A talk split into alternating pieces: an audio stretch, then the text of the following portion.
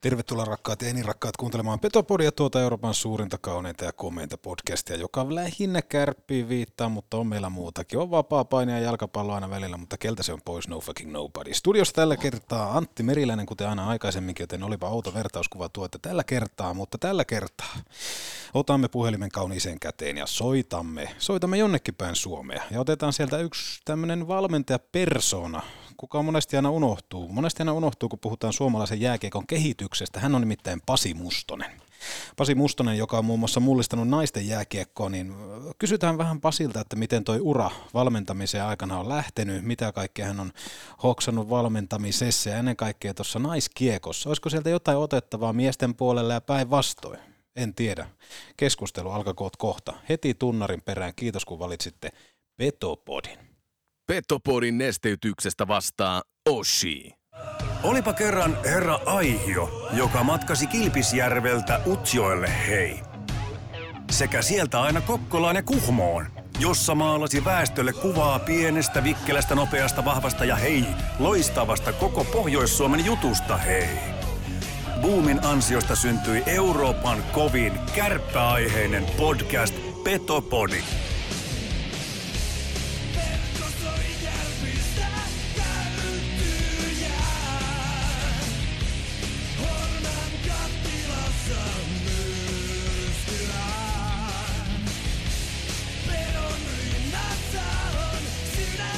Tarjoilut takatolpille antaa osuuskauppa Arina. Eli focus your energy on essence. Lempitermi on 95-50. Kun se pätkii se keskittyminen 5 prosenttia, niin sit sun ainutlaatuisesta hankituista taidosta opiskelusta on puolet käytössä. Voitko sinä ja sun jengi voittaa? Forget. Mental skill number three. Hyvä ystävä, keskity oleellisesti. Muista 95-50. Petopodin tarjoaa Ranuan tarvikekeskus Oy. Reilua konekauppaa jo yli 30 vuotta. Tarvikekeskus Oy.fi. Petopodin pelikunnosta huolehtii Mehiläinen Oulu. Oulun baarin studiossa. Antti Meriläinen. Ja näin se on langat yhdistetty jonnekin päin Suomea ja vieraana pitäisi olla puhelimen päässä Pasi Mustonen. Kuuleeko Pasi? Kyllä kuulee, kiitos. Mahtavaa. Ja ilmeisesti huhujen mukaan Vierumäellä, liekkö näin? Joo, kyllä. Tässä pari päivää ohikulkumatkalla vähän. Pari pientä pistäytymistä eri paikoissa ja pian tässä majaa ja teen vähän etätöitä. Hieno kuulla, hieno kuulla. Ilmeisesti tuo maajoukkojen valmentaminen myöskin näin ensi alkuun, ainakin oma käsitys on siitä, että aika paljon vietät tien päällä aikaa. Olet käynyt vähän, vähän tota seuraamassa ilmeisesti joukkueen otteita, mitä ne tuolla joukkueiden puolella suorittaa? No joo, tietysti sillä tavalla on tien päällä, varsinkin nyt kun olympiavuosi, niin meille tulee, saattaa tulla noin sata päivää joukkueen kanssa yhteensä kimpassa. Normaali kausi on sellainen 62-65 päivää. Sen lisäksi tietysti työnkuvaan kuuluu seuravierailut ja, ja, ja sitten silloin media tietenkin on aika aktiivinen olympiavuotena, mutta että mä en ole sillä tavalla, tämä pandemiahan rajoitti, kun pyritään pysyttelemään kotona paljon, että se on omalta pikkusen rauhoittanut tätä matkustamista. Ja sitten on fakta on, on kyllä, että, että tota, niin, kuitenkin naisten maajoukkoja, totta kai pitää käydä seurakäyntiä paikan päällä, mutta nyt kun on tekniset apuvälineet, eli nämä pystytään seuraamaan pelit näkemään verkosta ympäri maailmaa, niin sehän muuttaa sitä, kannattaa, sitä rupeaa harkitsemaan, että kuinka paljon kannattaa tien päällä viipyä. Niin mä, mun mielestä mä olen löytänyt semmoisen hyvän hybridimalli, että sopivasti tien päällä ja sopivasti kotoa, mutta että yhteydenpitohan on se yhteydenpidon määrä tässä niin kuin sidoshenkilöiden ja, ja, ja, ja, pelaajien kanssa, valmen, valmentajien kanssa, pelaajien valmentajien kanssa, niin se on ainakin minun tapauksessa aika, aika, valtava, mutta ne ei ole aina fyysisiä kohtaamisia. Toi on mielenkiintoista kuulla nimenomaan toi, että olet löytänyt hyvän hybridimallin, niin se myöskin vaatii vähän semmoista heittäytymistä, koska ennen vanhaa se on mennyt nimenomaan sillä tavalla, että jos olet halunnut ottelun nähdä, niin sun, sun on pitänyt ajaa paikan päälle.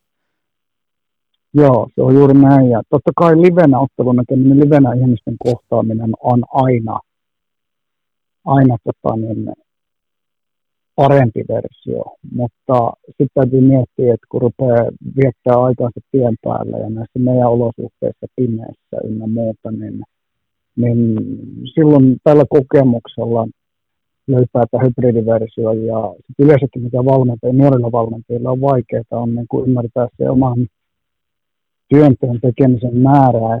Et, eh, on semmoinen, usein nuorella valmentajilla on pelko siitä, että teenkö mä tarpeeksi. Se voi olla, olla se pelko pysyy niin kuin luissa ja ytimissä kymmeniä vuosia, joskus läpi koko e- uraan ennen kuin ymmärtää, että less, less is more.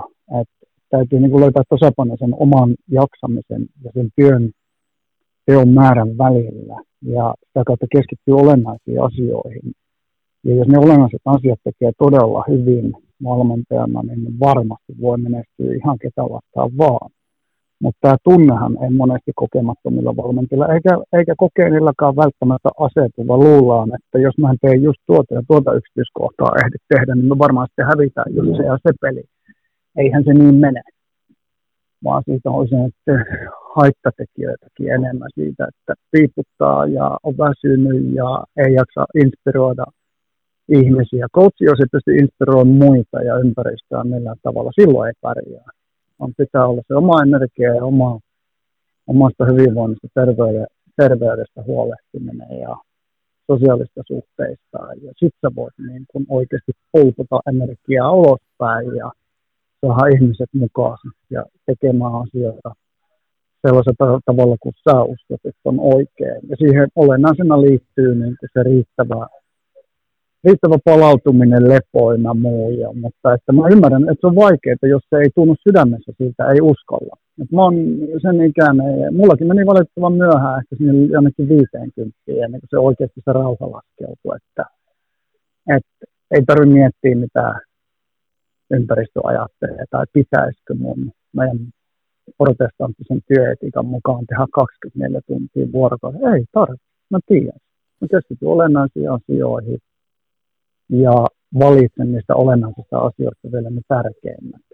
Hyvänä esimerkkinä esimerkiksi järjetön määrä puheluita, WhatsApp-viestejä, sähköpostia, ää, myös live-kohtaamisia silloin, kun se on mahdollista, mutta kaikkien pelaajien, valmentajien, sidosryhmien ihmisten kanssa. Ja, ja sitä kautta niin uskon, että mä pystyn rakentamaan tämän toimintakulttuuria sellaiseksi, että kaikki haluaa olla mukana. Ja sitä kautta rupeaa pikkuhiljaa muotoutua se peruste, jolle me voidaan se tulos parhaimmillaan tehdä. Se on vuosien mittaan osoittautunut aika hyväksi toimintatavaksi. Ja jos ei kukaan muuten usko, niin kannattaa katsoa tulosta. Se tulos olisi voinut olla toisenkin lainen. Koska sitten kun pelataan, niin kun ne, on, ne tietää, että pelataan aika pienillä marginaaleilla koko ajan. Kuitenkin. Niin tokihan olisi voinut käydä niin, esimerkiksi me ei olisi voitettu realistisempaa olisi ollut, että ei olisi voitettu niitä mitalleita, mitä esimerkiksi meidän tämän valmennustiimin aikana on voitettu. Mut, mutta joskus niitä tulee joka tapauksessa, jos tekee laadukkaasti hyvää työtä riittävän pitkän ajan. Sitähän se on, mutta kun urheilujohtajat ei usein ymmärrä, he voi ymmärtää teoriasta lukee kirjasta, mutta sitten ei ole malttia siihen päätöksentekoon, että jos sä annat pystyville ihmisille riittävän monta vuotta aikaa, niin ennemmin tai myöhemmin tulee hyvä tulos. Se ei välttämättä tule joka vuosi, mutta kun se paine päättäjille on niin kova, kun sen pitäisi tulla joka ilta ja joka viikko, ei urheilu niin toimi. Parhaimmillaan se joskus tulee, siinä on jaksoja, joskus sulle vuosi. Joskus kaksi, mutta jos pätevät ihmiset saa luottamuksen ajan käyttöön, niin todennäköisesti siitä olemassa olevilla resursseilla esimerkiksi organisaation kyvykkyydellä ja tukitoimilla ja sitten pelaajista, ja pelaajista on riittävän hyvä, niin, niin lopulta he, se, heistä saadaan ja siitä kokonaisuudesta irti se sille kokoonpanolle paras mahdollinen tulos. Joillekin se on mestaruus, joillekin se on kolmas ja joillekin se on seitsemäs ja joillekin se on sarjapaikka. Se on sitten erilaisia asioita, joillekin se on kansainvälinen mitalli ja niin edelleen. Mutta kun tämä aikaa ei yleensä anneta, että siitähän tämä on surullisen kuuluisa tämä urheilubisnes. Että ei ymmärrä, että urheilu on aikaa. Urheilu ei ole niin kuin, että tehdään päivässä. Urheilu tehdään vuosien aikana. Urheilijaura tehdään 10, 15, 20 vuoden aikana parhaimmillaan. Kuulostaa jotenkin, että tuon puheenvuoron jälkeen sä oot löytänyt tavallaan itsesi, että minkälainen Pasi Mustonen on valmentajana. Aina ei ole näin ollut, kuten sanoit, että sulla on jossain kohtaa tullut semmoinen käsitys, että, että aina ei ole tarvinnut tehdä sitä ja tota ja tätä, käyttää 24 tuntia siihen, vaan nimenomaan, että silloin kun se käytetään se aika, niin se on myöskin tarkoin suunniteltua ja miksi sitä tehdään. Viivasi yli tuossa puheenvuoron aikana muun muassa tuon luottamuksen ja se on hyvin helppo myöskin ihan tuolta urheilumaailmasta kääntää esimerkiksi arkityöhön tai johonkin muuhun, että tosi paljon vaikka työelämässäkin nimenomaan, että jos ei suhun luoteta tarpeeksi ja koitetaan sitoa paljon ja saada sitä kautta aikaan susta kehittyy jonkunlainen erilainen ihminen, niin missä vaiheessa Pasi Mustonen sä itse huomasit, että mihin päin tämä sun Pasi Mustonen valmentajuus menee, että milloin sä löysit tuommoisen niin suunnan, että mitä lähdit seuraamaan? No kyllä mä, kyllä mä, niin, mä muistan ihan selkeästi, että sillä tavalla se mun valmennusfilosofia konkretisoitu selvästi jo, mä sanoisin, että, että 93-94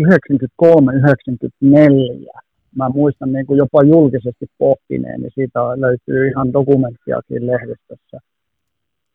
Et kun mä lähdin Ruotsiin Kiirunaan valmentaa vuonna 1993, mä olin siellä neljä vuotta, 93-97, niin silloin jo kolki, mä olin silloin, mä olin 60 syntynyt, mä olin 33, 34-vuotias, niin se itse ajatus, että, että, että minkä takia mä teen tätä työtä, oli selkeytynyt selkeästi. Ja se oli niin äärimmäisen pelkistetty, tyhmän kuulunen sinänsä, mutta se pitää tänä päivänä paikkansa, että, että kukaan ei niin kuin, kukaan ei voi vaatia multa enempää kuin mitä mä, mihin mä sinä päivänä niissä olemassa olevilla henkilökohtaisilla resursseilla niin pystyn. Et jos mä voin tulla kotiin joka päivä katsoa peiliä ja todeta, että mä teen tänään parhaani, niin onhan se melkoinen tollo ja idiootti, joka tulee sanoa, että sun pitäisi pystyä parempaa kuin mitä sä pystyt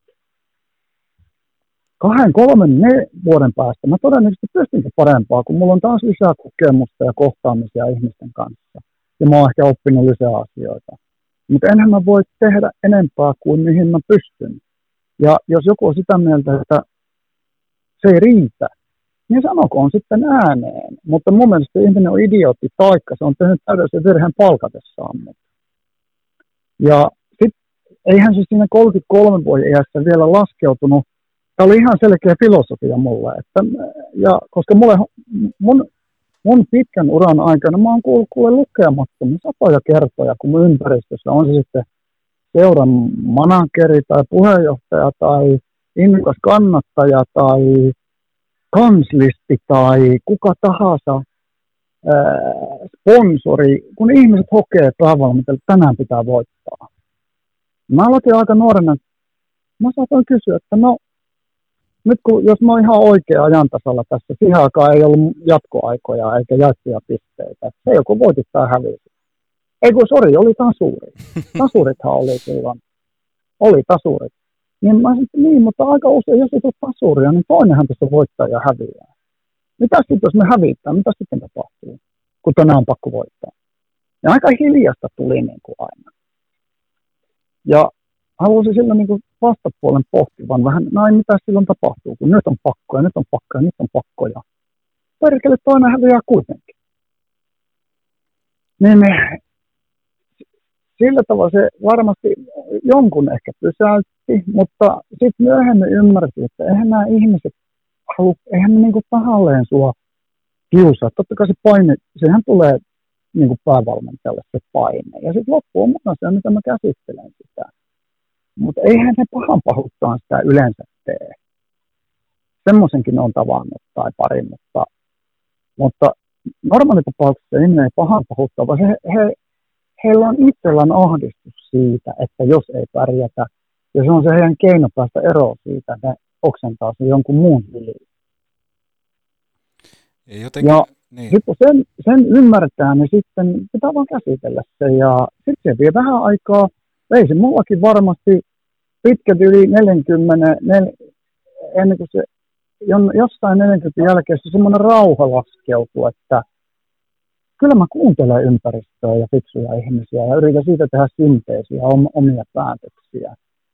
Mutta ei mua, välillä mua ei voisi, siis nyt, tämä on vähän romasti sanottu, mutta en mä, siis älykkäitä ihmisiä ja kokeneita kannattaa aina kuunnella. Mutta mä en voisi vähempää ylittää tänä päivänä ympäristöä mulle asettamista paineita. Mä, ei ne liikuta mua, ei sitten yhtään kuule. Mä nautin vaan tästä matkasta, jota mä saan tehdä noiden upeiden urheilijoiden ja hienojen johtoryhmä, tiimiläisten apuvalmentajien, hierojien, huoltajien, joukkueenjohtajien kanssa.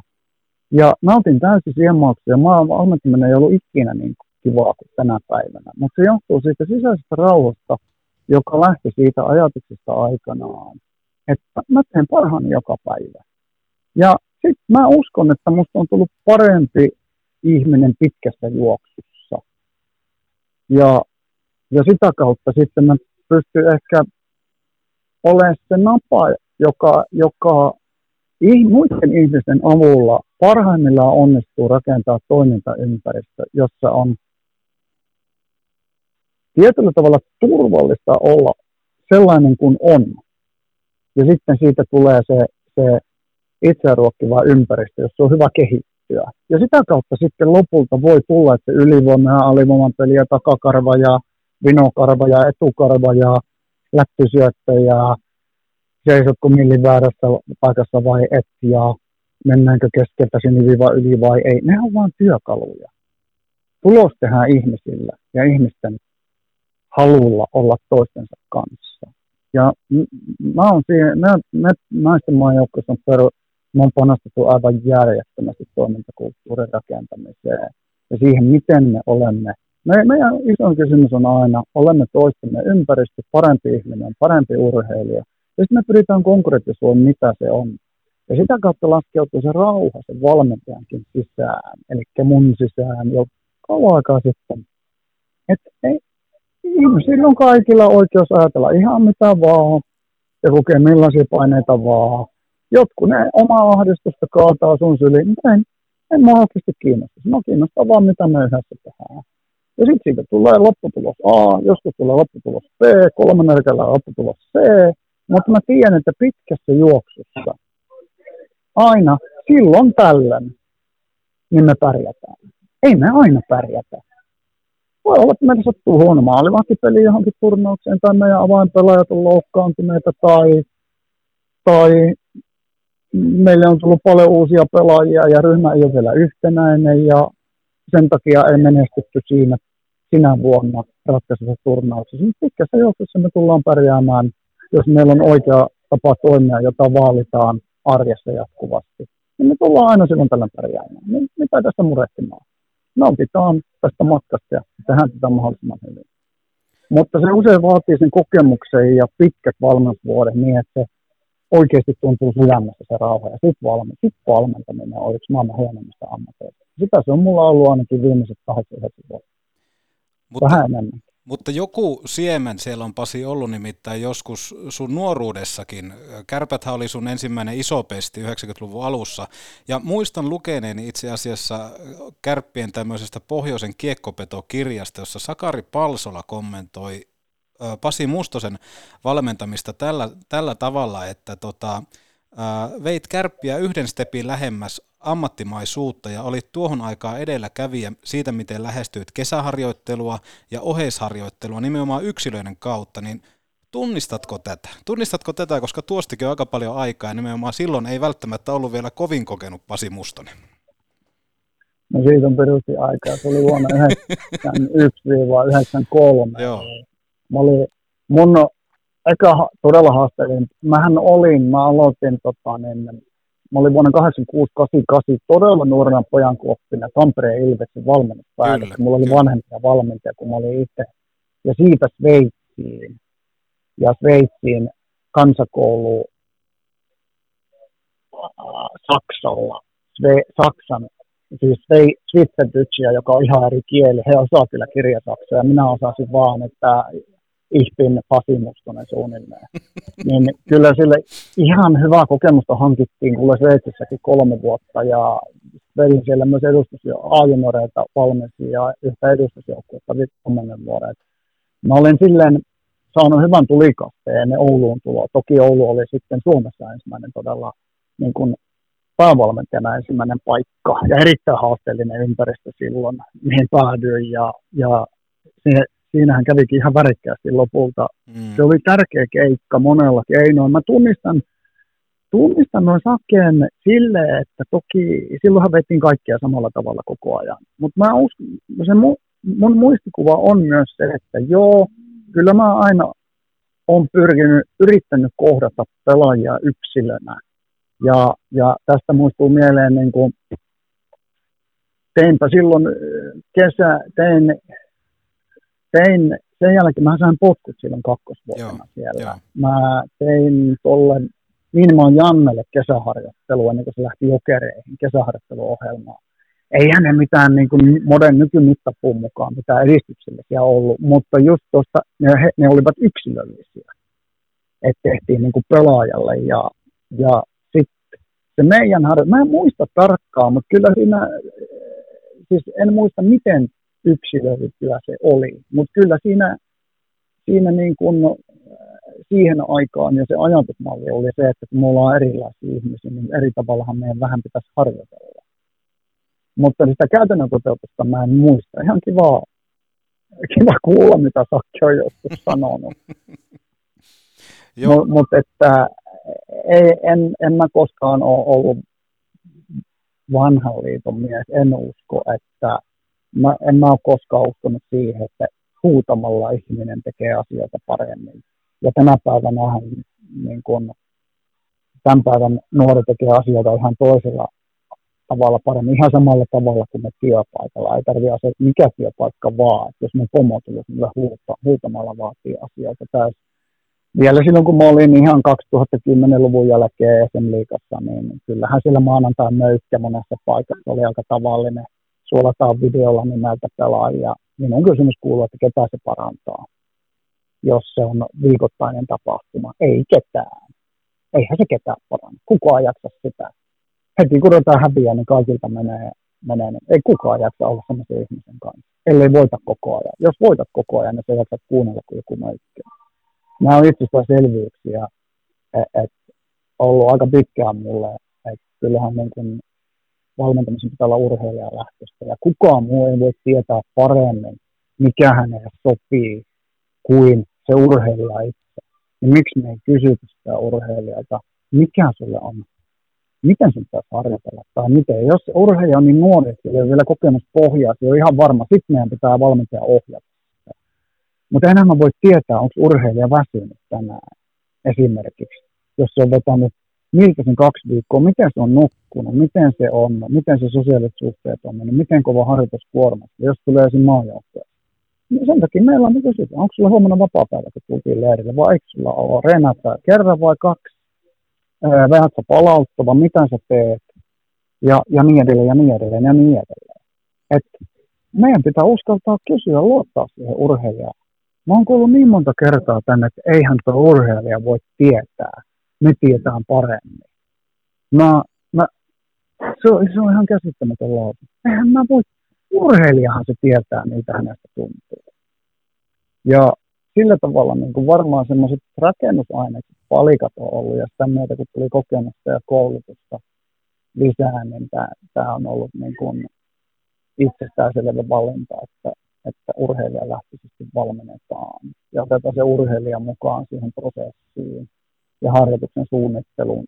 Ja hyvä esimerkki on esimerkiksi tavoitteet. Että, että on ihan hullua, että joku valmentaja, kun määrittää urheilijan tavoitteet jos sitä ei kiinnosta pätkääkään, niin jos, jos joku määrittää mulle työpaikalla mun tavoitteet, niin mua ei kiinnosta ne pätkääkään, niin eihän ne toteudu ikinä.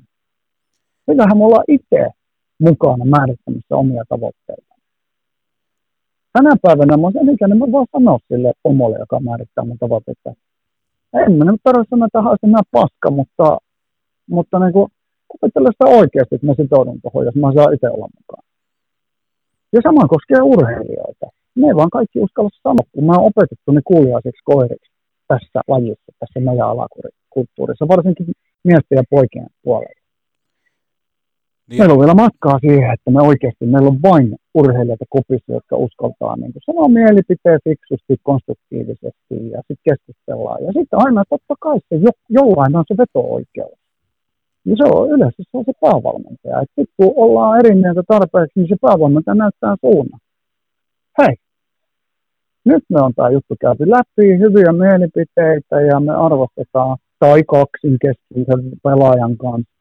Mutta nyt kuule tästä syystä, niin me lähdemme tuohon suuntaan, minä menen edellä, sen takia sinne kannattaa mennä. Hei, tuu mukaan, mä tiedän minne mennään. Jos niin kuin pelkistetään tämä valmentaminen. Joo, ja Siitähän sit... päävalmentajuudessa on kyse. Ja sitten pitää olla se valmius, kun se ympäristö ja urheilija sanoo, että nyt kuule veit ihan väärää suuntaan, niin pysähtyy itse ja katsoa, perkele, tuliko tehtyä virhe, kuunnella muita ja ehkä korjata suuntaa. Ja se on se, se, on se kova paikka. Sitten pitää olla hyvä itsetunto, koska pitää sanoa äänet, sori, mä tein virheen. Arvaa monta kertaa mä oon naisten maajoukkueessa ja joutunut pyytää anteeksi, mutta sori, mä tein virheen. Monta mutta hei, tulee muuten arvostus. Kyllä. Tulee muuten arvostustakin. Koska ne, silloin se, ne urheilijat ymmärtää, että toi, toi on me oikeasti, että me kaikki tehdään virheitä, myös päävalmentaja, myös valmentaja, kaikki. Mun oikeasti sanoa, että nyt meni muuten perseelleen. Korjataan tämä yhdessä tämä juttu. Ja siitä syntyy taas se, se kasvattaa sitä toimintakulttuuria. Kukaan meistä ei virheitä, me tehdään virheitä, me tehdään tahalla, me halutaan yhteistä hyvää ja me pystytään yhdessä tekemään sen asian. No se, sulla pitää olla hyvä itsetunto, jotta sä pystyt sanoa, että sä et osaa kaikkea. Monta kertaa kuulee niin sanoa, että kun pelaaja kysyy, että, no, että mistä mä tommosen voisin tietää. Mun pitää kysyä neuvoa. Petopodi. Semmonen köyhän miehen THF. Moottorikelkat Euroopan suurimmalta jälleenmyyjältä. Tarvikekeskus Oy.fi. Kun lasi rikkoutuu, silloin suorantuu Oulun lasipalvelu. Tuoreista pavuista paikan päällä jauhetut. Höyryävän herkulliset kahvit nyt Oulun baarista. Maista ite. Neste Oulun baari Maikkula. Aina auki, ei koskaan kiinni. Oulun baari. Luotettava Fentolasik näönkorjausleikkaus alkaen vain 888 euroa silmä. Mehiläinen. Toi on äärimmäisen mielenkiintoista tavallaan toi, että se tavoitteiden asettelu nimenomaan, että se lähtee sieltä urheilijasta itsestään, koska mulle tuli mieleen tuossa, tossa, että esimerkiksi jos hypätään koulumaailmaan, sullakin totta kai liikuntatieteellisestä kokemusta, kun Jyväskylässä opiskelit niin, ja, ja lähdit sieltä. No, mä oon opettaja tällä hetkellä niin. ammattikorkeakoulussa, tai on, jatkan, on ollut siellä Pillo Proon ja jatkan ensi keväänä. Joo. Niin, niin tavallaan siitäkin, että, että aikanaan koulussahan oli semmoinen, että, että Cooperin testissäkin 4000 on kiitettävä. Ja sitten jos me mietitään vaikka ää, oppilaita sun muita, että heillä on kaikilla eri lähtötasot, niin eihän se ole mitenkään realistista, että ne huippukunnossa olevat tyypit, ne voi yltää siihen ää, 4000, mutta jotkut, jotka lähtee huonommasta tilanteesta, niin nimenomaan, että siinä maailmassa, kun olisi päässyt jo kääntämään pientä ajattelutapaa, että hei, me lähdetään kehittää sua. Me ei lähdetä kehittää tämmöisen tietyn kaavan mukaan, että tavoitteet on nämä. Jos et yllä tähän, niin se ei ole sitten kymppi liikunnasta. Että, että tuossa on, tuossa on hirveän paljon tavallaan kehit, kehitettävää, mitä voisi tulla. Myöskin... Kyllä, ja tämä on hyvä aasinsilta siihen, että niin kun esimerkiksi parhailta pelaajilta pitää vaatia enemmän kuin nuorilta, jotka on tulossa siihen se, tämähän, jos jollain on paukut kovempaa, niin siitä pitää pystyä vaatimaan ja se pitää avoimesti sanoa, että teiltä vaaditaan enemmän. Te olette harjoitellut pitempään, te olette kokeneempia, teiltä vaaditaan enemmän. Ja, ja tota, pääs, niin kun, tämä on niin kun vaatimustason suhteen sama, ja sitten muutenkin ryhmätoiminnassa, kun puhutaan joukkueessa on se kultainen sääntö, että kaikkia pitää kohdella samalla tavalla. Paskan marja, se on juuri päinvastoin. Kaikkia pitää kohdella eri tavalla koska me kaikki olemme erilaisia. Ei Tiinaa tai Sailaa voi kohdella samalla tavalla, tai Pekkaa tai Villeä. Ne on erilaisia ihmisiä. Heitä pitää kohdella yksilöinä. Voi olla sosiaalisia asioita, perheasioita, yksityisasioita, jotka aiheuttaa sen, että jollekin pitää antaa joku eri vapaus. Mutta se pitää kommunikoida etukäteen. Tästä johtuen esimerkiksi tuolla pelaajalla se ei harjoittele tänään. Taikka se tekee asioita, se ei reenaa niin kuin muut. Se pitää vaan kertoa etukäteen, koska se ihminen on erilainen, se tarvitsee eri asioita. Ja joistakin voi tuntua epäoikeudenmukaiselta, päinvastoin on oikeudenmukaista. Ja nämä on tärkeitä kysymyksiä, että monet on valtavasti valmentajia, jotka ei ymmärrä. Siitä on tullut sellainen kultainen ohjenuora, että kaikkia kohdellaan samalla tavalla. Se on suuri virhe, mitä voi tehdä. Kaikkia pitää kohdella eri tavalla. Mutta sitten on tiettyjä moraalisia arvoja, eli joukkojen tapa toimia, toimintakulttuuri, josta ei voi livetä, koska joukko ei voi pärjätä, ellei se toimi tietyllä tavalla. Ja tähän kuuluu sitten nämä yleensä käyttäytymiseen liittyviä asioita. Kuinka tärkeänä... Ja käyttäytymiseen. Niin, niin. sano vaan. Että kuinka tärkeänä sä nimenomaan pidät sitä, että sulla on sitä perspektiiviä sieltä, sieltä miesten puolelta ja sitten kun pääsit ää, valmentamaan myöskin niin kuin naisia ja toimimaan myöskin heidän, heidän kanssaan. Nimenomaan olet sanonut tuossa, että olet joutunut sanomaan anteeksi, koska olet tiedostanut, että olet tehnyt itse virheen, mutta ennen kaikkea, että kuinka tärkeänä on, että olet päässyt kohtaamaan erilaisia ihmisiä, koska mä uskon, että pystyt ammentamaan myöskin siihen omaan valmennukseen, kun saat vähän perspektiiviä, että miten nämä ihmiset täällä toimii. Niin kuinka tärkeää se on, että pääsit nimenomaan tuohon niin naisten jääkiekkoon mukaan? No ihan valtavan tärkeää, että nyt kun me koulutetaan Vierumäellä Digi-programmilla valmentajia, jotka saapuu tänne ympäri maailmaa, valtaosa Suomesta, mutta valtavasti myös ulkomailta, niin, niin, niin tota, mä suosittelen kaikille mentoroinnille niin oppi, opiskelijoille, vaikka he haluaa, koska hän näkee sen, että elantoa voi saada pääosin vain miesten ja poikien lätkästä, niin mä suosittelen aina heille, että menkää nyt ihmeessä vähintään vuodeksi valmentamaan naisia, koska teistä tulee niin paljon parempia valmentajia, koska se kommunikaatio ilmasto on niin paljon monimutkaisempi kuin mitä se on poikien ja miesten kanssa. Me ollaan yksi oikoisempia, me ollaan tuppisuisempia, me ei ole totuttu ilmaiset tunteita, me ei reagoida niin rajusti ee, tunteiden kautta, ei ainakaan näytetä sitä. Ja, ja sitten sit kommunikaatio on huomattavasti hienovaraisempaa. Sanavirheet saattaa aiheuttaa valtavia niin kuin, ää, konflikteja, joita, jo, joita niin ymmärrän miehenä. Monesti, että mä oon oppinut aivan mielettömästi noilta upealta naisilta tämän seitsemän puolen vuoden aikana valmentajuutta ja, ja valmentajana olemista. Et se on ollut ehdottomasti mun, mun paras oppiprojekti, josta olisi valtavasti hyötyä, jos palaisi esimerkiksi miesten puolelle. Niin varmasti olisi valtavasti hyötyä näistä vuosista. Mä, mä oon oppinut työssä niiltä pelaajilta varmaankin eniten urani aikana nytten nämä viimeiset naisten maajoukkueen seitsemän puoli vuotta.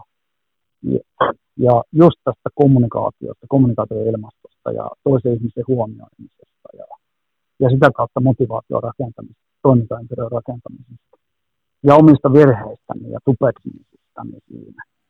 Että kyllä se, se miesten ja naisten valmennus on, me tehdään ihan samoja asioita, meillä on samat työkalut, eli se peli.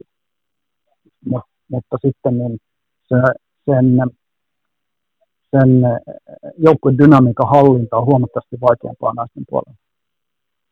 Mutta jos sä onnistut siinä, niin sieltä tulee valtava voima. Eli jos sä saavutat siellä niiden naispelaajien luottamuksen, niin, niin ne marssii sun mukana vaikka maailman tappiin, niin suoraan ihan mihin suuntaan vaan päätetään lähteä kimpassa. Mutta pitää ensin voittaa se luottamus. Luottamuksen voittaa vain ihmisten kautta. Miten se, miten se luottamus rakennetaan? Kuitenkin, kuitenkin aina tuossa valmentamisessa, mitä olet tässä, tässä puhunut, niin nimenomaan se avoimuus on yksi, yksi tärkeä ja nimenomaan se, että kaikki on omia itsejään ja ei rajoiteta toisia, mutta miten se rakennetaan? Se on kuitenkin tuossa valmentamisessa aika, aika keskeisessä roolissa, että ne pelaajat ostaa niitä ajatuksia, mitä sä siellä yrität myydä. No se, sehän rakentuu sillä tavalla, ihan niin kuin voisi tehdä työpaikalla samaa, mitä harvoin tehdään istutaan sohvaa ja katsotaan toisia silmiä ja kysytään, että hei, kerro mulle itse. Se on ihan selvä, että se on erilaista, jos sulla on 35-vuotias ihminen, pystyykö se kertoa tai muuta, tai sulla on 16-vuotias nuori nainen tai nuori mies joka ei välttämättä tottunut sellaiseen tilanteeseen. se kestää eri aikaa ja se kestää usein vuosia. Taas palataan tähän aikaan, kun tulos pitäisi tehdä kuukaudessa, ei se niin mene, jos sä teet sitä ihmissuhteiden kautta. Vaan sä tarvit aikaa siihen. Ja sitten sun pitää pitää yhteyttä, sun pitää satsata valtavasti aikaa yhteydenpitoon. Ja ei ne aina monimutkaisia ole ne kysymykset, mutta me sä rakennat ihmissuhdetta ja sitten se on hyvin eri tasosta eri ihmisten kanssa. Mutta sitten kun sulla on kymmenen hengen johtotiimi, jotka kaikki tietää, miksi tätä tehdään, sehän on sitä toimintaa. Enhän mä pysty yksin luomaan toimintakulttuuri minnekään. Vaan mun pitää saada ne muut mukaan ja sitten koko joukkue. Ja joukkueen sisällä pitää olla rakenteita, jossa esimerkiksi on, on niin kuin tiedän, että Lassi Kukkosen joholla oli esimerkiksi ollut kärpissä, on ollut pitkään, on ollut pelaajien johtoryhmää ynnä muuta. Jo, jos on siellä rakenne, joka vie sitä viestiä koko ajan sinne. Pyörällä, että kukkoset ja kumppanit, e, ohtomaat ja ketkä siellä milloinkin on, vievät sitä viestiä sinne pelaajille omalla esimerkillä ja tuo koko ajan esille sitä, että millä tavalla täällä ollaan ja mikä on hyvää johtajuutta, mikä on, mikä on, mikä on, mikä, mitä on, minkälainen kärppä on, kärppäpelaaja on ja rakentaa sitä kulttuuria. Ja sitten kun sitä joku sivu tulee uutta tilalle ja nuoret opetetaan siihen samaan, niin ihan samalla tavalla rakentaa ihmissuhteiden kautta ja esimerkin kautta se rakentuu, mutta siihen tarvitaan koko se organisaatio mukaan. Kaikkien pitää tietää, että mitä tässä tehdään. Eli ihmiset, luodaan toisiin toimivia ihmissuhteita, jotka jatkuu myös urheiluuran jälkeen monet niistä. Mutta opetetaan, otetaan toisiaan huomioon ja sitten huomio huomio opetellaan, tämä on tärkeä asia, opetellaan sietämään toisten erilaisuutta. Kaikki eivät ikinä tule, eivätkä voi tykätä toisistaan. Mutta toista voi sietää ja tehdä pirun hyvää yhteistyötä. Ja sietämisellä mä tarkoitan sitä, että ymmärretään, että toi toinen ihminen on silloin muutamia. Mulla on ihan ihmeellisiä kummallisuuksia. Moni tällä varmaan ihmettä, että on toi puupää jäädä, se ei aina ikinä periksi. Tai sitten miksi se töpsäyttelee noin. Ja mä oon yrittänyt päästä sitä eroa, että jokainen ajatus tulee just suusta, että ei se ole näin. Sen sijaan, että on reflektoa ja antaa vähän toiselle ilmoa ja aikaa ja muuta. Ja pikkuhiljaa ne ymmärtää, että hän kehittyy siinä vähitellen. Siitä tulee vähän hienovaraisempi. Ja tota, ää, niin kun ymmärretään toisten erikoispiirteitä, hyväksytään ne ja sitten tajutaan, että tästähän tulee loistava keitos lopulta. Toi on, toi on niin painavaa puheenvuoroa nimenomaan se, että ymmärretään, mitä se toinen ihminen on. Ja vaikka hän erilainen on, niin hän kuitenkin pystyy myöskin sua, sua siinä opettaa. Pakko kysyä semmoinen kysymys, että aikanaan kun sut ö, nimettiin naisten maajoukkueen uudeksi päävalmentajaksi, niin totta kai kokemusta naiskiekkoilusta ei niinkään ollut, mutta ilmeisesti innostuit siitä, että kuinka paljon tätä voisi kehittää, niin kerro hieman, mennään tuohon hetkeen vähäksi aikaa, että mitä kaikkea, oliko sulla ennakkoluuloja tai jotain muita, mitkä on sitten lähtenyt vähän niin kuin rapisee pois, kun nyt kuitenkin sitä kokemusta on tullut? Niin. Tähän meni niin kuin, mä liukastuin bananinkuoreen. Ja, ja eka liukastuminen oli sen, se oli 2014 Sotsin olympialaiset oli. Ja mä sanoin katsoa paljon naisten pelejä, naisten olympiapelejä. Ja sitten mä tajusin, että jumala, tuossa olisi ihan älyttömästi kehitettävää niin kuin pelillisesti tietyillä asioilla. Mietin, että tuossa saisi aika nopeasti voisi saada asioita vuodessa parissa aikaa kehitettyä peliä, jos vaan järjestelmästi tekisi harvoja asioita hyvin. Ja mä niin kuin sitä kautta kiinnostuin ja sitten ne on ihan yhtä jännittäviä ja kiehtovia. Et kun mä oon sen vaiheen ohi, mun ei tarvi nähdä, että murstataan kaksi päätä ja ajetaan pystyyn ja ilmat lähti tolta ja Tuolla meni olkapää paskaksi, kun se on aivotäräyksiä, se on nyt kol- neljäs, ja se makaa sängyssä yhden päivän viikosta loppuelämänsä, koska sitä huimaa. Niin mä oon niin väsynyt siihen, mun ei tarvitse nähdä sitä telomista enää. Mulle riittää se pelin vauhti, jännitys ja kaksin kamppailut ilman avojaan pommeja laidoissa, kova vääntäminen ja maalineissa. Mun ei tarvitse nähdä, että ihminen kärsii ja loukkaantuu, niin kuin miehissä monien pitää, kun, kato, kun pitää taklata, että olisi iso pommi ja kaikki saa surra. Niin se jännitys kiehtoo mua ne pelit on ihan yhtä tasaisia voi olla kuin siellä ja yhtä jännittäviä. Niin jo- jotenkin ihan semmoinen hyvä maku. Ja sitten se ihan sattumalta, Aravira Hannu soitti. Kale oli soittanut Aralle maajoukkueen ollut päävalmentaja Ara lähetti. Minä ja Ara oli lopetettu Pelsujen liikavalmennus 2013-2014. Mä olin kärpissä 2011-2013. 2013 2014 oli, oltiin pelikansseissa, meidän sopimus loppu ja mä siirryin Tiedomäelle töihin Digri-programmin opettajaksi. Ja se ei ollut päätoiminen ihan silloin. Se oli kai 80 prosenttinen. Verta siihen aikaan naisten maajoukkueessa ei ollut päätoimista valmentajaa. Niin Ara pyötti ja Ara sanoi, että eihän tämä lähteä. Niin se soitti mulle kiinnostaa. Mä olin ihan pulla päähän tai kiinnostaa. Se oli se, että liukastuin bananin kuoreen. Niin mä, että mä en minä tiedä, no mä mietin huomisen. Sitten mä soitin seuraavana päivänä Aralle sanoa, että no, jos haluat Kalelle antaa puhelinnumeron tai jollekin muulle liittoon, niin, niin anna, niin voihan mä kuunnella. Ei ne kauan mennyt, niin mä olin yhtäkkiä naisten maajoukkueen päävalmentaja. Se lähti vähän tolleen vahingossa liikkeelle. No sen jälkeen en ole halunnut luopua ja enkä ole luopunutkaan, enkä luopunut nytkään. Mähän halusin jatkaa vielä, mutta en huolinnut enää. Mähän hain sitä jatkoa siihen, mutta en mä saanut. Mitä, mitä sanoit tuossa, että niinku kiinnosti, että miten kaikkea pienillä jutuilla voisi kehittää ja nimenomaan, että kun, kun lajista puuttuu se niin sanottu kontakti, että haetaan jotain kilpailua sillä, että jotakin ajetaan jossain pystyy, niin miten näkisit, että miten toi peli on kehittynyt tässä matka-aikana? Vauhti on kehittynyt hemmetisti ja fyysisyys on tullut aivan älyttömästi lisää se fyysisyys, nyt esimerkiksi kun pikkukaukolassa pelattiin Kälkäri ennen kisat, niin, niin koko ajan kolis jossain. Viisi, viidestä joukkueesta lähti ke, kesken tota, niin Lasaretin kautta kotiin pelaa. Kymmenen joukkoa viidestä lähti. Oli, oli sormeet poikki, oli nilkkaa murtuneena, oli päävammoja vaikkei saa taklata, vauhti on noussut niin paljon, että pienessä kaukalossa niin se koko ajan. Eli kontaktipeli oli lisääntynyt ihan mielettömästi, vaikkei avojaan pommeja saa ajaa. Maaliedustat on todella kovaa kamppailupeliä, laajat kulmat ja pelaajat on paremmin harjoitelleita kärkijoukkueessa ja se on todella intensiivistä. Se on ihan eri urheilumuoto kuin seitsemän vuotta sitten. Ja suosittelen, kannattaa tulla katsomaan laajan vierestä liveenä kun Kanada jenkit me pelataan. Se on yllättävän vauhdikasta se peli silloin. Ja varsinkin pikkukaukalossa. Niin, niin tota, se, se, on muuttunut valtavasti.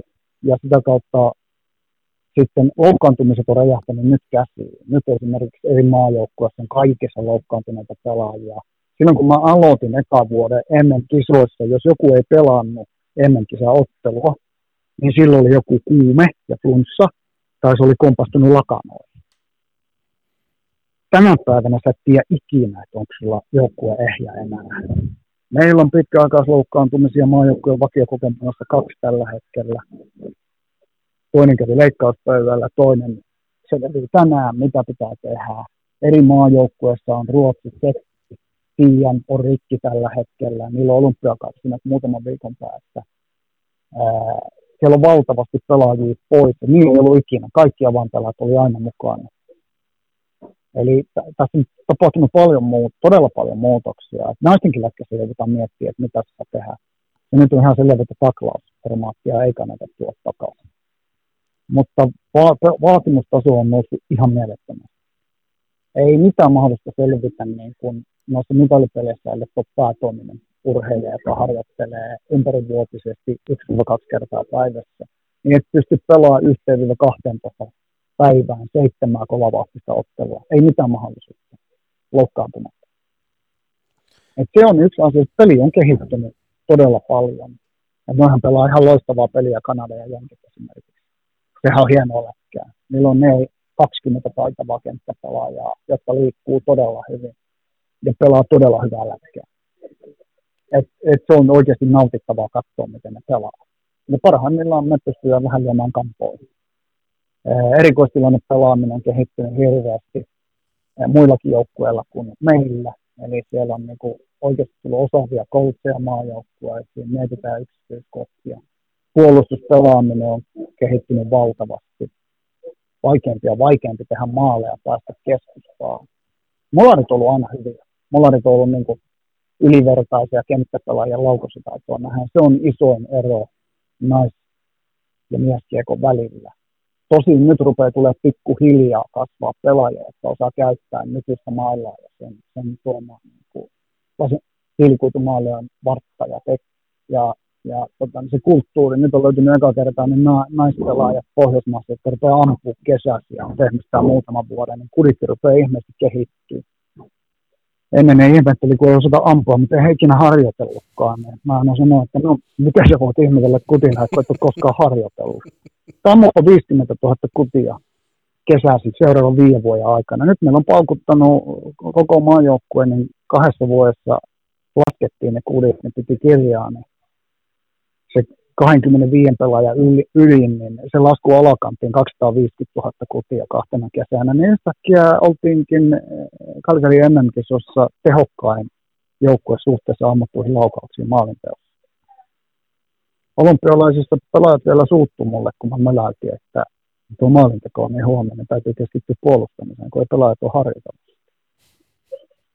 Sitten pakotettiin ne harjoittelee ja nehän sitten siihen, että ampuminen on kivaa, niin nyt siellä kun 10 000 on tavoite vetää, tai 5 000 on tavoite joka kesä levyltä harhautuksesta, no valtaosa on vetänyt kympiä ja osa enemmän.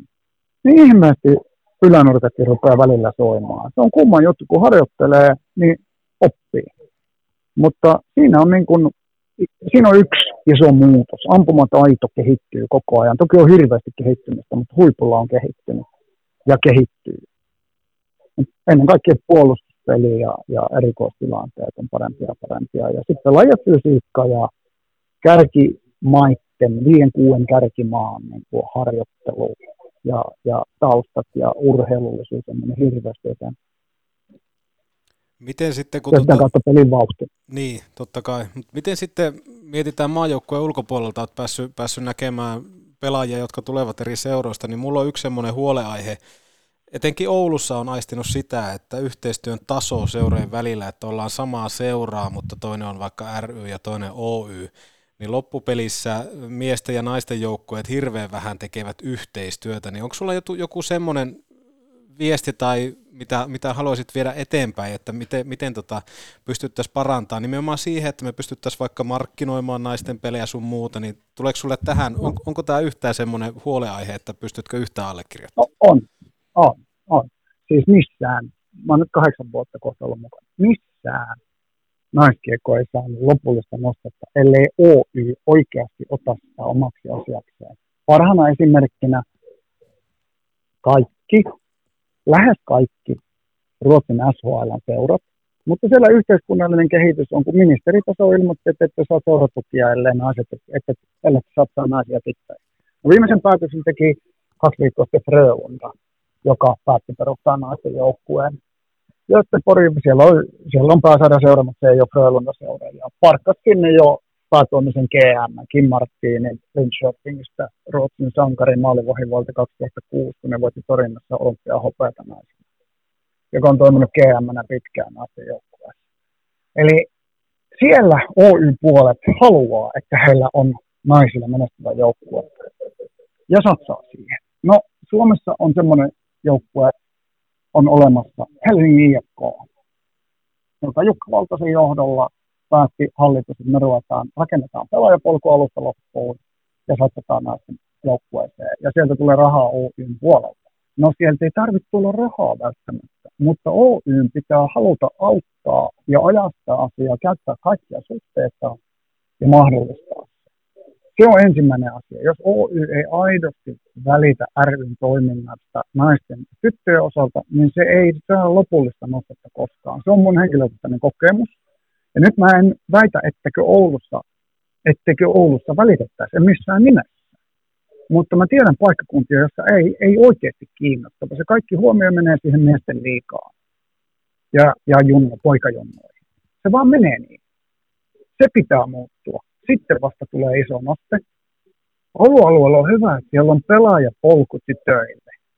Sitähän ei ole oikeastaan vielä oikein laaja pelaajapolku. Oulussa on siellä niiden ympäristöseurojen seurojen kautta ja, ja sitten tuolla IFK on ihan pikkunassikasta saakka naisten liikaan saakka. Ja Oulussa on varmaan kaiken kaikkiaan toiseksi paras tyttökiekkoilijan pelaajapolku. Taitaa olla olemassa. Mutta se, että niin kuin käytännön esimerkkinä, mitä minä maajoukkuevalmentajan näkökulmasta kaipaan, mä tunne ihmiset Oulussa. Mutta jos mulla on joku naiskiekko maajoukkueen asia, niin mulla on ainoastaan yksi ihminen, kelle mä oikeasti voi soittaa. Se on se päävalmentaja. Mun pitäisi pystyä soittamaan seuraan henki. Mä voin soittaa, mä tunnen pienen nimen Mika hyvin, me ollaan äh, todella hyvissä väleissä, mutta Mikko on toiminnanjohtaja ry. Siellä Oulun kärpät on käsittämätöntä. Oulun kärpissä ei ole valmis päällikkö, joka vastaa kaiken toiminnan linjauksista. Tytöt, pojat, naiset ja ainakin sinne. Sitten on Ahohapan päätös, että linjaako hän P, A lisäksi myös P. Mutta kaikki muu toiminta pitäisi pystyä linjaa jonkun ihmisen. Ja Kärpät on Suomen johtavia seuroja. Mä oon aina ymmärtänyt, että miksi se on se oikeasti. Se, kelle sitten eri maajoukkueiden valmentajat soittaa ja käy sitä keskustelua. Että hei, miten tehdään tässä asiassa, tässä asiassa, mä tarvitsin apua tohon, ja miten teillä on linjattu tämä esimerkiksi valmennuksellisesti, tämä esimerkiksi harjoittelun sisällöt, ja kuka sitä valvoo, ja kuka takaa sen, että reunassa on hiki ja kamppaillaan riittävästi, ja pelataan startiostoppeliä, jota, kans, jota ilman kansainvälisesti ei voi menettää, oksataan jatkuvasti jokaisessa joukkueessa ja niin edelleen. Semmoista ihmistä ei Oulussa ole, tai jos on, niin ilmoittakaa ihmeessä, mun puhelinnumero löytyy liiton sivuilta. Mutta tämä on hyvä esimerkki, mitä Oulussa pitäisi muuttaa. Kenen tahansa U16 poikamaajoukkueen valmentaja 17, 18, 20 minun U18 tyttöjen valmentajan Mirtsin U16 Saara Mielen pitäisi pystyä soittamaan Oulun kärppien valmennuspäällikölle ja keskustella. Hei, onko tämä, miten te teette tämän? Ja pystytte tukemaan tällä? Kuka valvoo tuon? Ja tehdä sitä yhteistyötä. Se ei onnistu mun mielestä Oulussa tänä päivänä. Siitä mä lähtisin liikkeelle. Palkatkaan on hemmetti sinne vastuullinen valmennuspäällikkö, joka linjaa kaiken. Ainakin liikan A ja B, poissulkien ne, ja loput No yhden ihmisen käsissä se pystyy vastaamaan kaikkea. Sellaisia seuroja on Suomessa. Aika monta, joista se on tehty hyvin. Lauri Mikkola tässä moi. Pitää olla paljon loppuaikaa, että alkaisin kuuntelemaan Petobody. Mönkiä talven töihin Euroopan suurimmalta Polaris jälleenmyyjältä. Tarvikekeskus Oy.fi. Jos teilläkin on liian kylmää ja kuumaa, löydät energiaa säästävän Mitsubishi Electricin lämpöpumpun kylmäsentteristä. Kylmäcenter, ammattilainen palveluksessasi. Oho, olikohan tässä talonrakennuksessa yhdelle miehelle vähän liikaa? Oh. Valitse viisaammin. Ratkaisu on suunnittelu- ja rakennuspalvelu JK. Suunnitellaan sinulle unelmiesi puutalo. Puurakentamista tarkalla tatsilla srjk.fi, srjk.fi, srjk.fi. Niin ja nimenomaan toi, että kun puhutaan isoista organisaatioista, niin se vaatii myöskin sen, että se organisaatio myös itse huomaa, että hetkinen, että tässä nyt ei ihan kahdella tai kolmella tyypillä pärjätäkin, että, että pitää kuitenkin tunnistaa se tilanne, tunnistaa tilanne, että mitä kaikkea tässä, että tämä nimenomaan tämä laji menee eteenpäin sekä pojissa että tytöissä ja sitten kun se aletaan johtamaan paremmin, niin mun mielestä me pystytään myös vaikuttaa siihen, että me viestitään vaikka tytöille myöskin sitä, että tämmöiset harrastusmahdollisuudet on täällä ja täällä, että puhutaan ihan koko Suomesta. Mm, kyllä. Tiedätkö, mitä helppoa se on tehdä liikaseurassa? No. Ei vaan Oulussa, kaikkialla. Yksi ulkomaalainen ulkomaalainen pois, niin siinä sulla on se ratkaisu. Mm. Se on ratkaisu.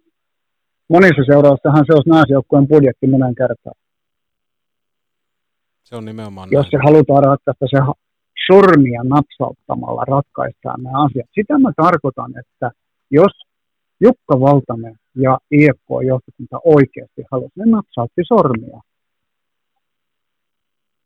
130 000 euroa esimerkiksi naisjoukkueeseen, sitten muutama sponsori, joka haluaa ei sponssaa muuten, ellei myös naisia saa sponssata, niin siinä se parisata tonnia on. Ja sitten mä voin kysyä, että paljonko se ulkomaalainen maksaa sosiaalikuluun näin. Niin sepä asia on ratkaistu. Todella. Tai jos halutaan, ei haluta maksaa, voihan ne na, naisten joukkue, ei siinä mitään, ne voi kerätä oman budjetin ja edelleen pelaajat maksaa se, mutta jos halutaan seuraa valmennuspäällikkö, joka linjaa kaiken, olisi sitten Oulussa, Turussa tai Lahessa tai Heinolassa tai Nikkelissä tai Kuopiossa tai missä vaan Rovaniemellä, niin sitten teillähän on ihminen, ammattitaitoinen ihminen, joka linjaa ja valvoo, että me tehdään tiettyjen periaatteiden mukaan ja kaikki harjoit, joukkueet treenaa näin. Ja auttaa, on yhteistyökumppani sitten jääkikoliittoon päin, mitä tulee valmennukseen. Ja juniorimaajoukkueisiin, oli sitten poikia tai tyttöjä. Ei se sen kummempaa ole. Voi kysyä, että kuinka moni esimerkiksi äh, ulkomaalainen maksaa alta 130 000 euroa sosiaalikuluineen eri liikajoukkueille. No ei kai niitä kovin monta taja ollut. Joo, ei ne, ei ne... Lyö siihen yksi oma pakki lisää sieltä juniorituotannosta. Nämähän halu, jos halutaan, voidaan ratkaista. Pitää haluta, jos ei halua, niin ei halua, vaan haluaa tehdä jotain muuta, ja se on sitten se ratkaisu. Ja sitäkin pitää kunnioittaa. Aa, Sitäkin pitää kunnioittaa. Tehdään tietoinen päätös ja satsataan niin kuin ennenkin samoihin asioihin. Mutta jos halutaan jotain muutosta, niin se pitää tehdä uusia päätöksiä. Eikä sanoa, että ei ole rahaa. On rahaa. Kaikki tietää, mitä yksi liikapelaaja maksaa ulkopuolella. Ihan kaikki, ketkä tekee niitä sopimuksia. Rahaa on.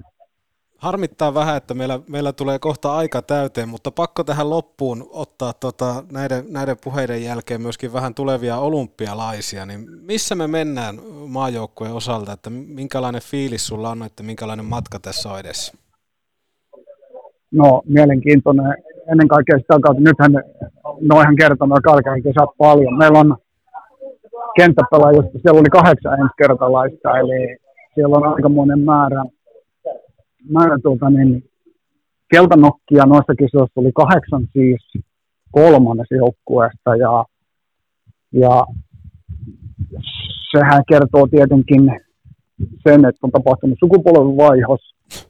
Me haettiin se pronssimitali sieltä, se oli tiukimmassa kuin ikinä. Tsekki oli meitä parempi pelillisesti. Me voitettiin pronssi, koska me oltiin ratkaisuhetkillä, pystyttiin puolustaa se tota, niin, me keskityttiin niihin asioihin, jotka mahdollisti parhaassa tapauksessa mitalia. Onnistuttiin siinä rimaa hipoen.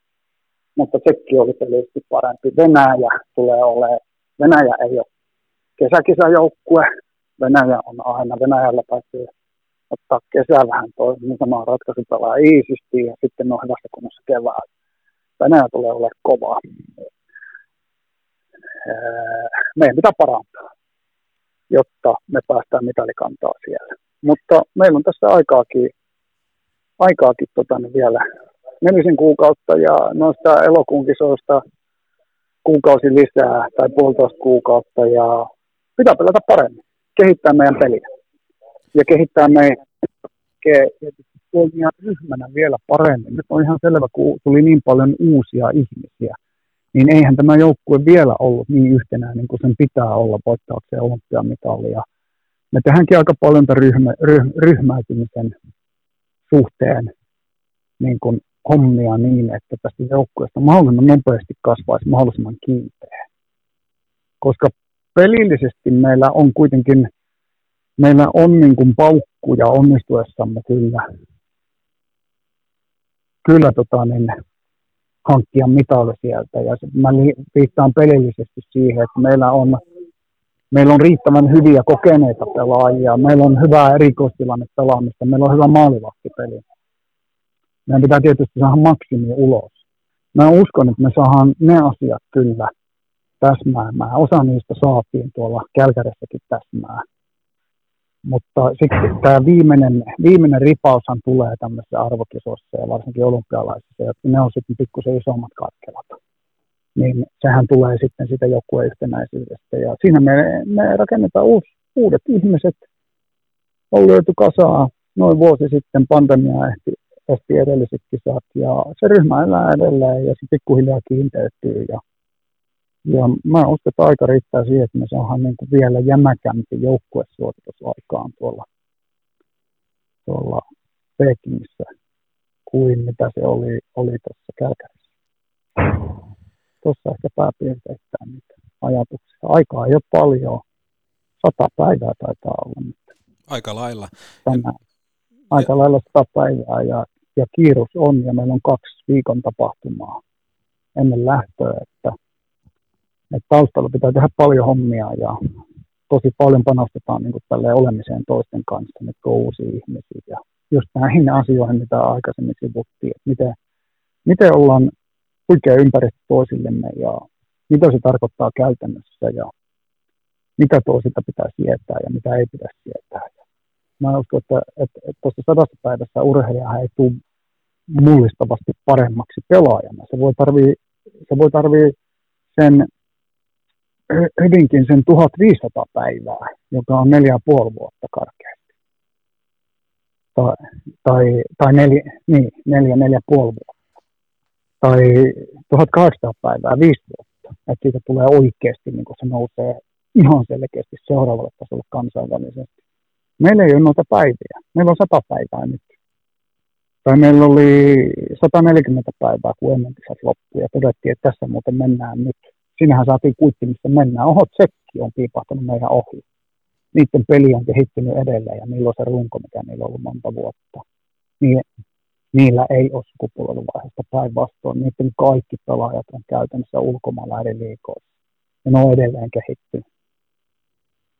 Nyt, nyt me ei heitä, niin kuin, me ei heitä varmasti kehittää valtavasti pelaajia, ei ehditäkään, vaan meidän pitää saada paukut oikeaan asiaan ja se on se ryhmäyhtenäisyys ja kiinteys, jolla me on menestytty ennenkin. Ja koska on tämä uusi nuori ryhmä, niin kannattaa lyödä paukkuja siihen ja repiä sieltä se 50 prosenttia. Tämä tunti, mitä tässä ollaan Pasi sunkaan juteltu, niin mun mielestä tämä oli just sitä, mitä itse lähdin hakemaan, nimenomaan tavallaan se, että kuten sulle sanoin jo lähetyksen ulkopuolellakin viestinvaihdossa, että olet mielestäni yksi aliarvostetuimpia valmentajia, nimenomaan toi ajatus tuosta ihmisten johtamisesta ja kaikista muusta, niin toivottavasti kuuntelijat saa siitä koppia. Nimenomaan se, että mitä itse viivasin tuossa oikein muistiin on, että urheilu on aikaa, sisäinen rauha ja se, että opetellaan sietämään myöskin erilaisuutta, niin ne on todella tärkeitä, tärkeitä tota pointteja, mitä lähdetään myöskin ihan normaalissakin elämässä varmasti niin kuin petraamaan ja kiinnittää niihin huomiota, niin Petopodi ja Antti Meriläinen haluaa tässä kohtaa Pasi Mustonen kiittää valtavasti sua tästä ajasta. Kiitos, kiitos. Oli kiva olla mukana. Kiitos. Ja tota, ei mitään. Toivottavasti en suututtanut ketään. No to, to, toivottavasti ja nimenomaan toivottavasti me ei suututettu sua, että me saadaan jossain kohtaa uudelleen kuulla näitä ajatuksia, koska ihan varmasti Pasi sunkaan jossain kohtaa haluaisin palata jutu ääreen. Käy hyvin. Yes. Kiitos. Kiitos.